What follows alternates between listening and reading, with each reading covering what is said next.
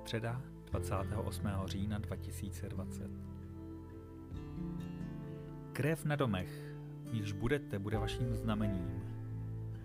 Když uvidím tu krev, pominu vás a nebude mezi vámi zhoubná pohroma, když budu být egyptskou zemi. 2. Možíšova 12.13 S těmito slovy se Bůh když si obrátil ke svému pozemskému lidu, když ještě byl v Egyptě. Oznámil, že vykoná soud. O velké noci půjde egyptskou zemí a zabije všechno prvorozené. Izraelité nebyli lepší než jejich sousedé. Soud by postihl také je. Ale Bůh jim ukázal prostředek záchrany. Krev velikonočního beránka.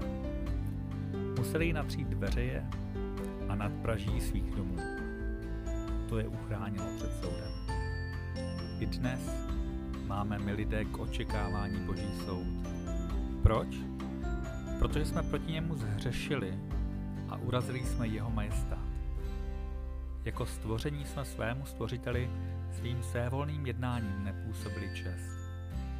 Zanedbávali jsme ptát se na jeho vůli a žít k jeho cti. Avšak tak jako tehdy poskytuje Bůh ve své milosti prostředek záchrany, dal svého syna Ježíše Krista, jenž jako člověk přišel na tuto zem a zemřel na kříži obětní smrtí za hříšné lidi. Když tam zemřel, tekla za nás jeho krev. To je základ našeho spasení, neboť bez vylití krve není odpuštění. Hebrejům 9.22 Krev Ježíše Krista, jeho syna, nás očistuje od, každého hříchu.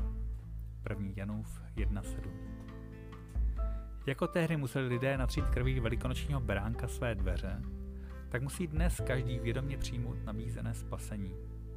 Kdo věří, že Ježíš Kristus zemřel také za něho a za jeho hříchy, je před božím soudem v bezpečí. Smí vědět, boží hněv je ode mne odvrácen.